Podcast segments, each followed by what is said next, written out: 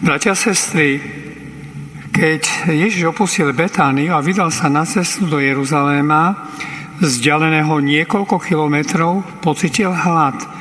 A ako udáva svätý Marek v Evangeliu dnešnej svätej Omše.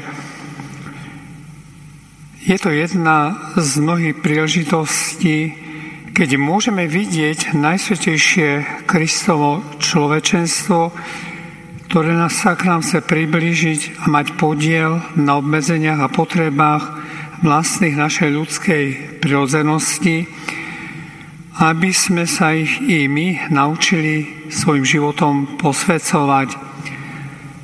Marek nám rozpráva, že Ježiš zďaleka uvidel figovník, podišiel k nemu, či na ňom nenájde nejaké ovocie, no nenašiel na ňom nič, len lístie.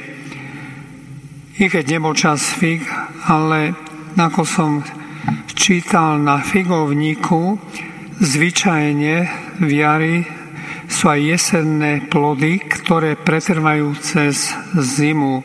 Na tomto figovníku však nebolo žiadneho plodu.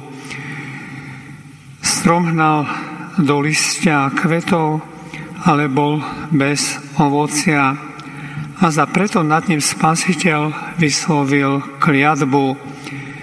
Nech sa na tebe už nikdy neurodí ovocie, počuli sme v Evangeliu. Keď išli na druhý deň okolo figovníka a apoštoli s úžasom spozorovali, že strom je suchý. Strom zvyčajne odumiera niekoľko týždňov, než úplne vyschne ale tento figovník vyschol za 24 hodín od vrchu až po koreň. Bratia sestry, apoštoli sa nepýtali na zmysel a účel tohto skutku a spasiteľ ho nevysvetľoval. A tak tento taký tajomný výjav musíme ponechať v jeho neprehľadnosti. Nie všetko v Evaníliu je vysvetlené, mnohokrát nie všetko je aj zrozumiteľné. Toto podivné prekliatie figovníka aj evangelista Matúš zachycuje, aby na ňom aj on ukázal moc viery. Usnutie figovníka je prejavom Ježišovej moci a nepochybným zdrojom tejto moci je nebeský Otec. Ježišov príkaz je vlastne Boží akt. A čo Kristus na zemi vo svojej veľkosti koná, určite sa naplní, stane sa. Jeho rozkaz ostane bez následkov, ale účinkuje Akú úžasnú moc majú Kristové slova. Majte vieru v Boha, verte Jeho slovu, Jeho zaslúbeniam. Nespoliehajte sa na seba. Mnohokrát ani priateľ, ani blízky, ani ja neviem, nejakí ľudia veľmi šikovní nedokážu pomôcť nám. Teda, ale stále je tam jedna pomoc, nepochybujme o Božej moci, Božej láske. A ak máme dôveru Boha, tak žiadny kopec, vrch či hora, ako sme počuli, nás nemôže zastaviť na ceste do Božieho kráľovstva, do cieľu našho života tu na zemi. Božím požehnaním a jeho všemohúcnosťou môžeme aj hory prenášať. Samozrejme, tú silu má však iba viera, ktorá nie je pomiešaná s poverou, s pochybnosťami. Na vyslyšanie má výhľad iba taká prozba k Bohu, ktorú podporuje silná viera.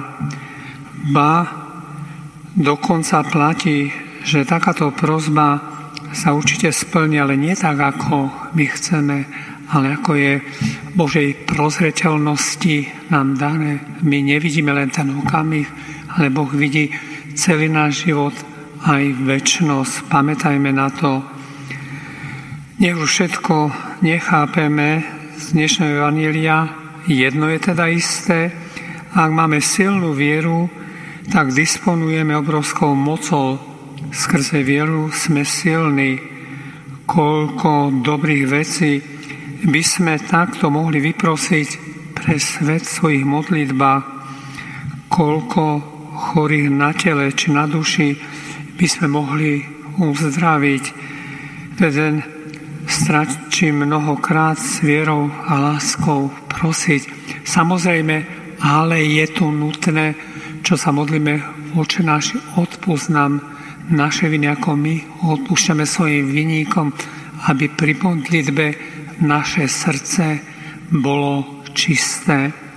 Bratia a sestry, majme vieru, ktorá nás mocou Ducha Svetov vedie kráčať našim životom cieľu našho bytia tu na zemi bez obav, že by nás mohlo niečo zastaviť alebo zviesť z cesty.